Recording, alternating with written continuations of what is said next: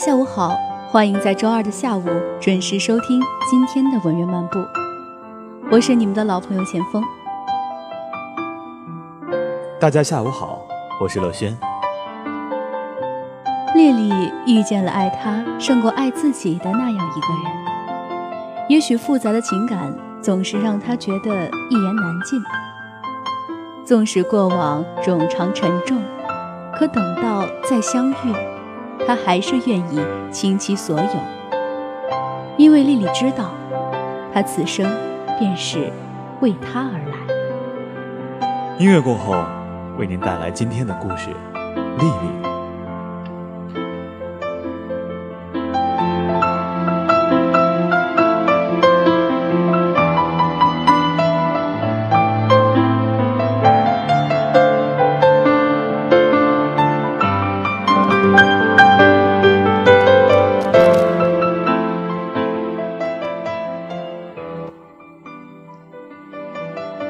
丽丽是一只狮子，她喜欢在每一个朝阳升起的清晨，肆无忌惮地在原野上奔跑，听着耳边的风呼啸而过，周围的景色都被她甩在身后。每当她错觉自己就要追赶到风的时候，便是她奔跑最忘情的时刻。丽丽总是在这样的时候，莫名地从脑海中蹦出一个念头。如果妈妈还在，我就可以和她比比，到底是谁更快。丽丽的妈妈在丽丽很小的时候就离开了她。当年妈妈为了丽丽去往丛林的深处觅食，不料被远处瞄准她的猎人一枪毙命。可怜的丽丽还不知道发生了什么，她只知道。当他循着枪声跟过去的时候，就看到了妈妈倒在一片血泊之中。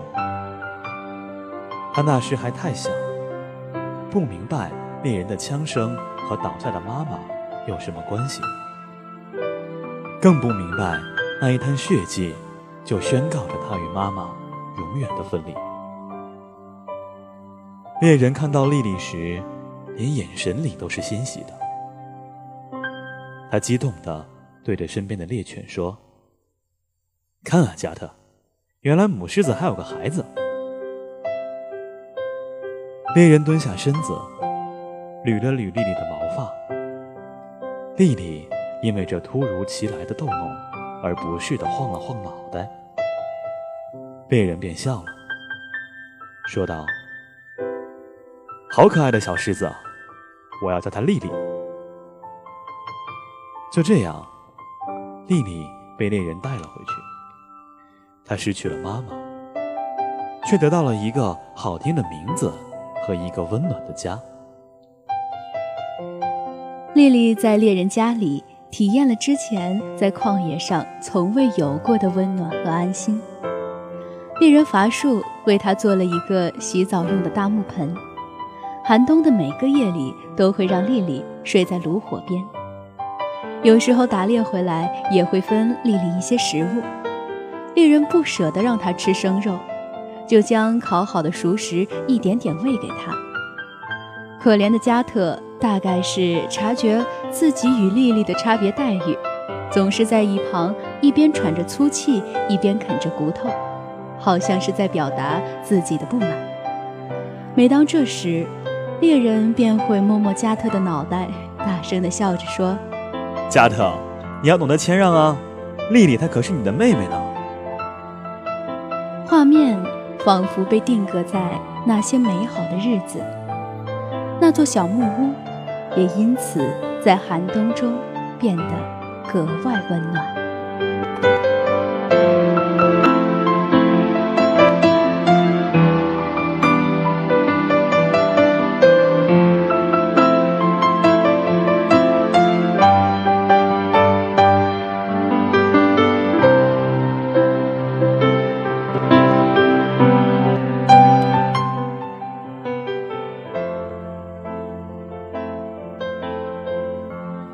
某个阳光灿烂的早晨，猎人像往常一样带着加特和丽丽去打猎。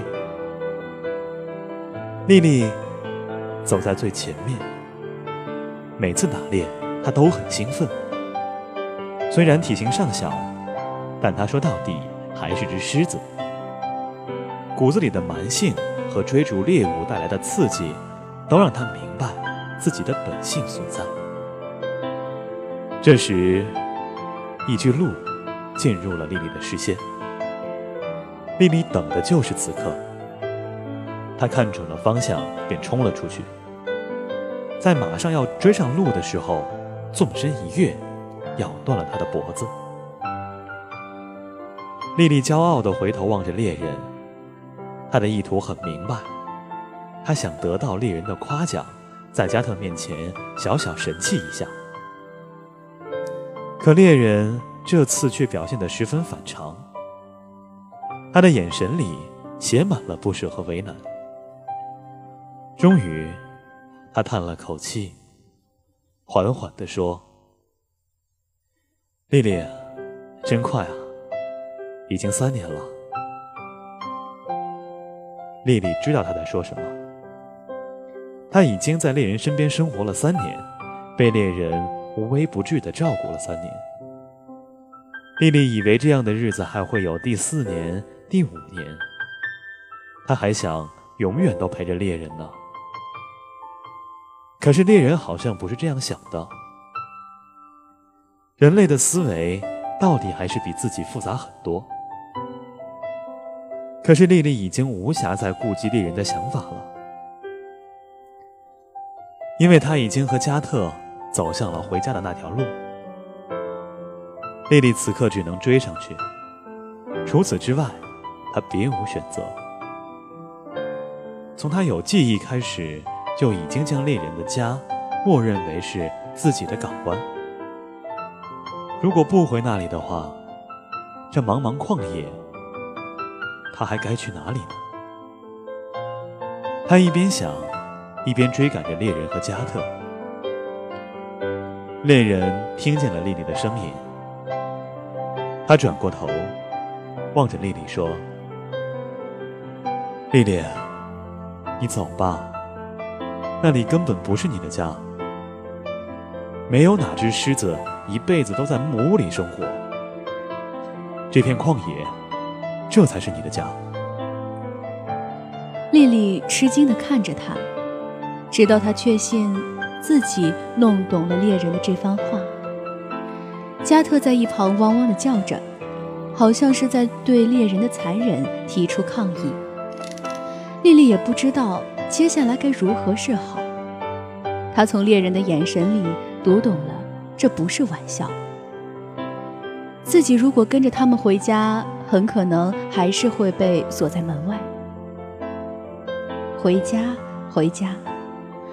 他到现在都还习惯性的认为那个木屋是他的家。算了吧，丽丽想，一头狮子何必这么在乎这些呢？也许旷野和寒冷也没有那么可怕。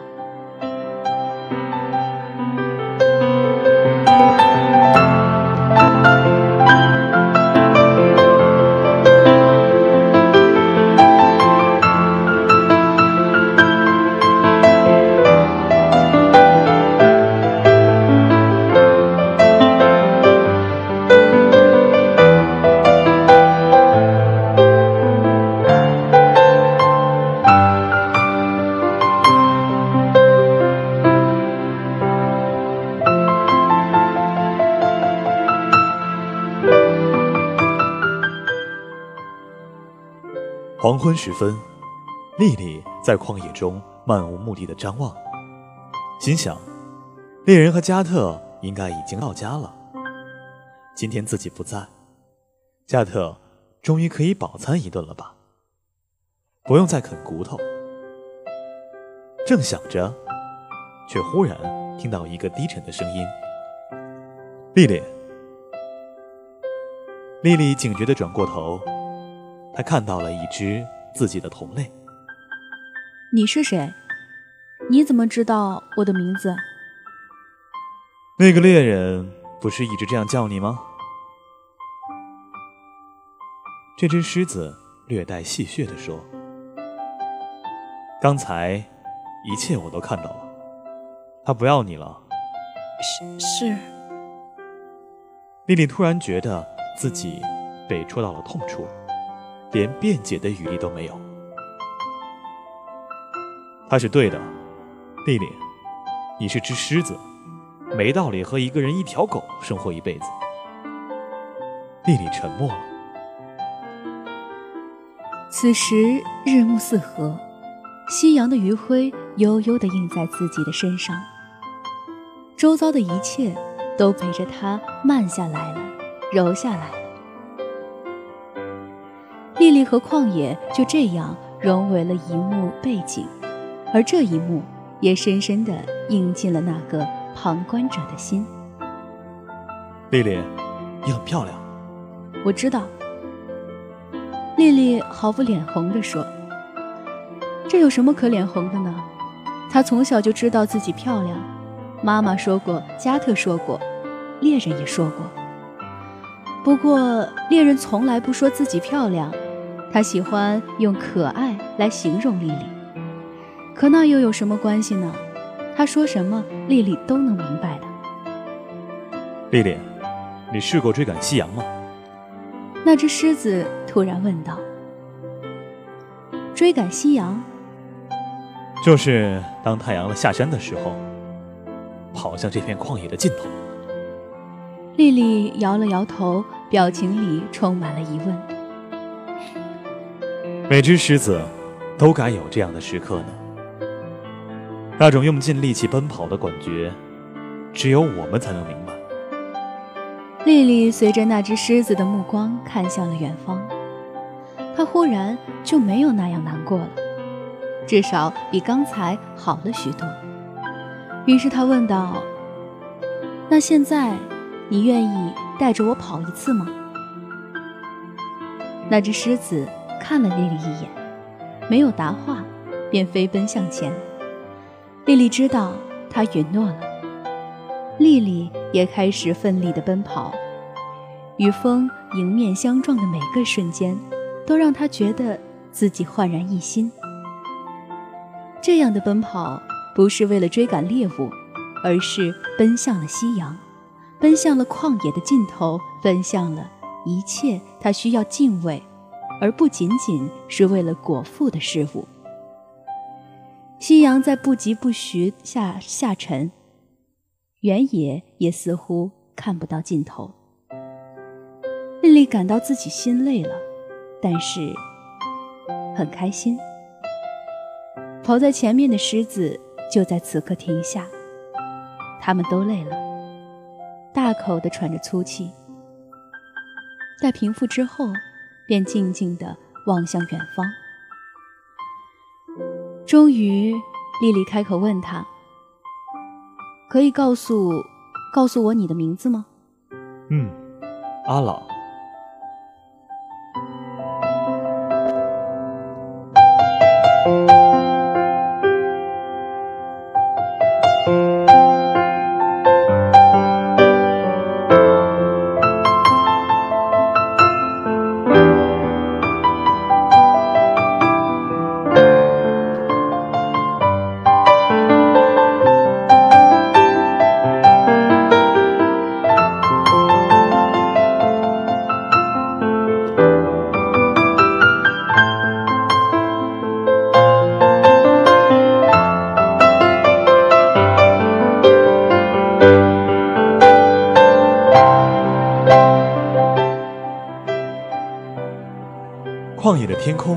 黑色染黑了，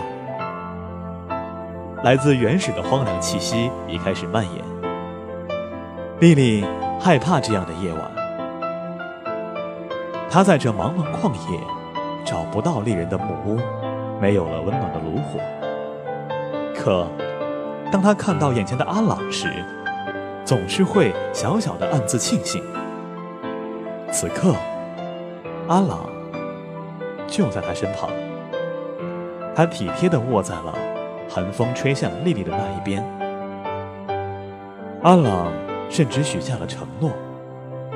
他说：“你放心吧，我会一直为你遮挡严寒的。”很生硬的话语，但丽丽还是会心的笑了。她很聪明，她知道如何化解这样的尴尬。她更明白，从此以后，阿朗就是他唯一的依靠。丽丽和阿朗度过了一段非常快乐的日子。她从阿朗那里学会了一只真正的狮子该有的本事。她终于不再是那个被猎人圈养的宠物，而是这片旷野上令所有生物都畏惧的王。他喜欢在旷野中缓步行走时，周围的动物都屏气凝神的样子，哪怕他觉得自己。真的没有那么可怕。他会故作威严的样子在旷野行走，又在阿朗的面前兴奋地说着自己的经历。阿朗总笑他，说他是个被猎人娇生惯养过的小公主。每到此刻，莉莉便不再言语。他当然不会告诉阿朗，其实有些时候，他还是很想念猎人。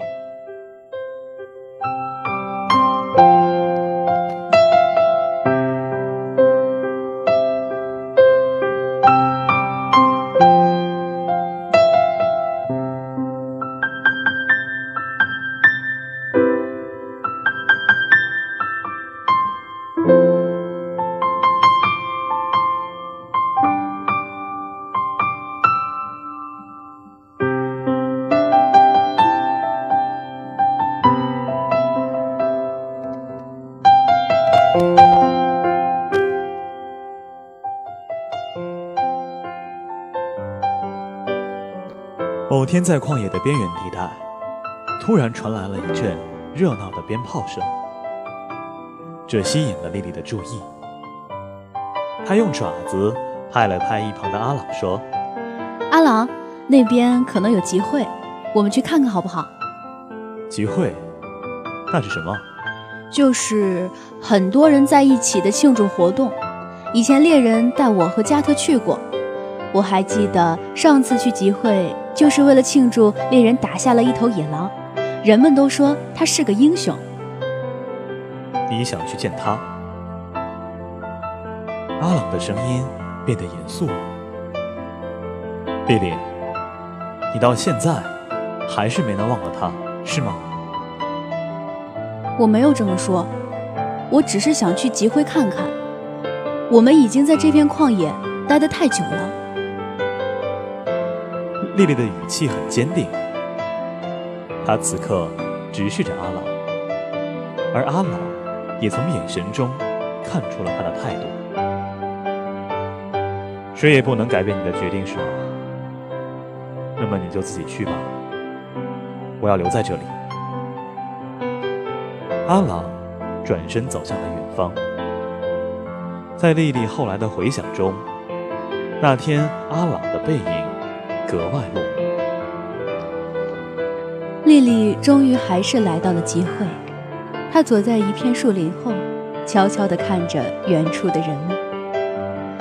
他们在欢呼，在放鞭炮，他们围成一个圈，跳着这里的人们特有的舞蹈。他们今天在庆祝什么呢？难道是猎人又一次狩猎了什么不得了的动物吗？他在人群中急切地搜寻着猎人，却没有看到他的身影。这时，丽丽听到了树林中传来窸窸窣窣的说话声，是两个这里的居民讨论着今天的活动。丽丽从他们的口中听到，原来今天并不是举行庆祝，而是一场比试，关于狩猎的比试。两个参赛选手，其中一个便是猎人。丽丽不知道他为什么会参加这样一场比试，在丽丽心里，猎人便是最厉害的猎人，还会有谁敢与他相争呢？可他来不及想这些了，因为比赛就要开始。猎人这时才从人群中站了出来，走进了比赛场地。他，这。才看清了猎人。他老了，丽丽想，他没有了几年前初次见丽丽时那样的英气，倒是额头上多了几条皱纹，下巴上也蓄满了胡茬。丽丽目不转睛地看着他，生怕一个不仔细，自己的视线再次找不到他。这时，丽丽耳边传来了响亮的规则声和哨声，裁判正在宣布裁决胜负的方式。丽丽费了好大力气才明白规则：只要他们用手里的弓射中其所能射中的最远的猎物，再比较射程的远近与猎物的难易程度，就能分出胜负。赢的人，除了可以拿到丰厚的奖赏金，还会赢得这方圆百里所有人的尊敬与爱戴。丽丽知道，猎人很重视这个比赛，他从前无数次的狩猎，就是在为这个做准备。猎人已经击败了之前所有的参赛者，这是他至关重要的一战。丽丽笑了。这对猎人来说根本不是难事，只是现在已经是夜晚，除了人群聚集的地方有火把照明以外，其余的地方还是一片漆黑。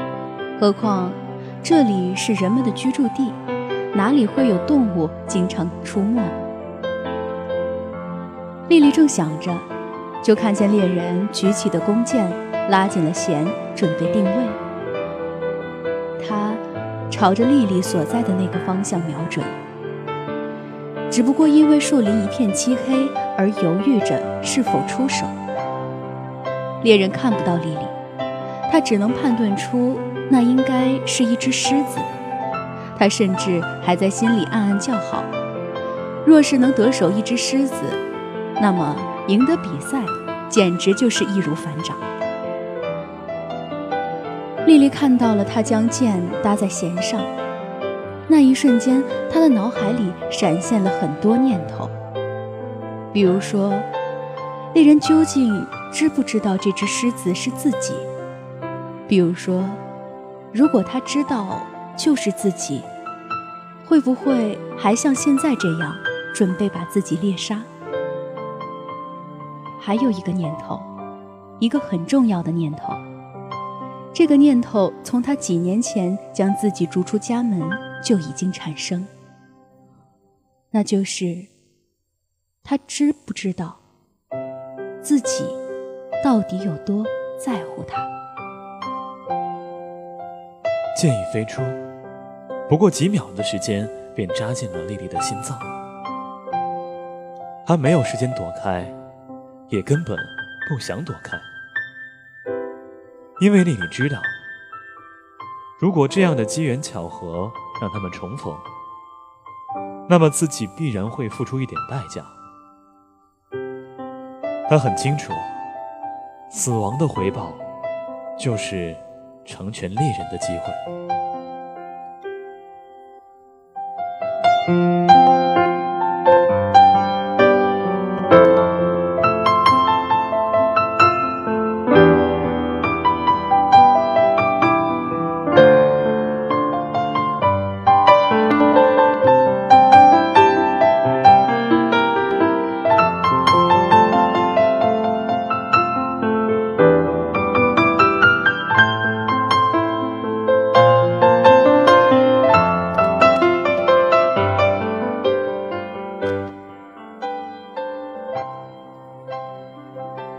倒下了，像妈妈那样倒在了血泊之中。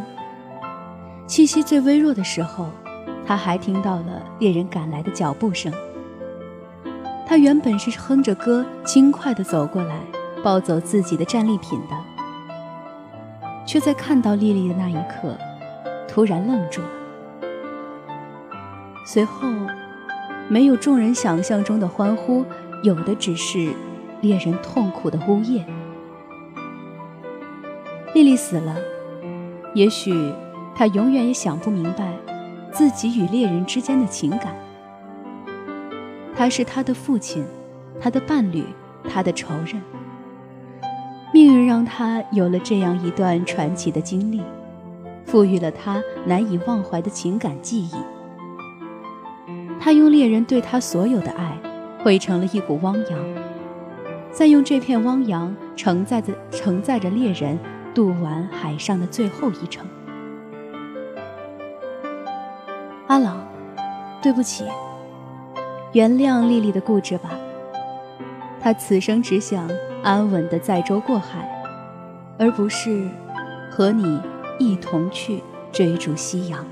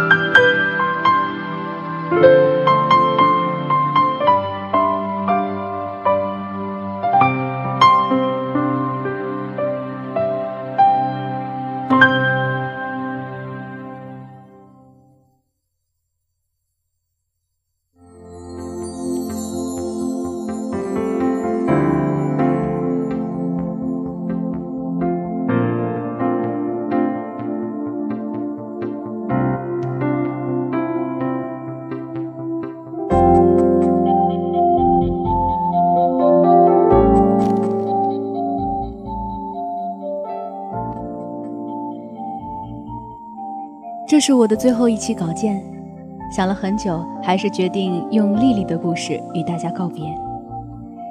也许是因为她是我笔下最特别的主角，也许是因为她身上有我非常欣赏和喜爱的特质。总之，她在我眼中是非常特别的存在。为了爱，忘了危险，寻常人的内心。也许燃烧着这样飞蛾扑火的幻想，但却无从实现。于是我选择了丽丽，让她完成每个人心里最执着也最不能割舍的冲动。文苑漫步这四个字于我而言，已不单纯是一档节目的名字，它代表了我写过的每一场爱恨嗔痴，每一段落寞无奈。同时也很感激与我搭档的播音，是他们赋予了这些人物生命，让他们在纸笔间苏醒，在听众的耳中真实的存在着。那么，就这样吧，结尾没有煽情，亦无感伤，只是前路仍遥远。原谅，我要以你好作别。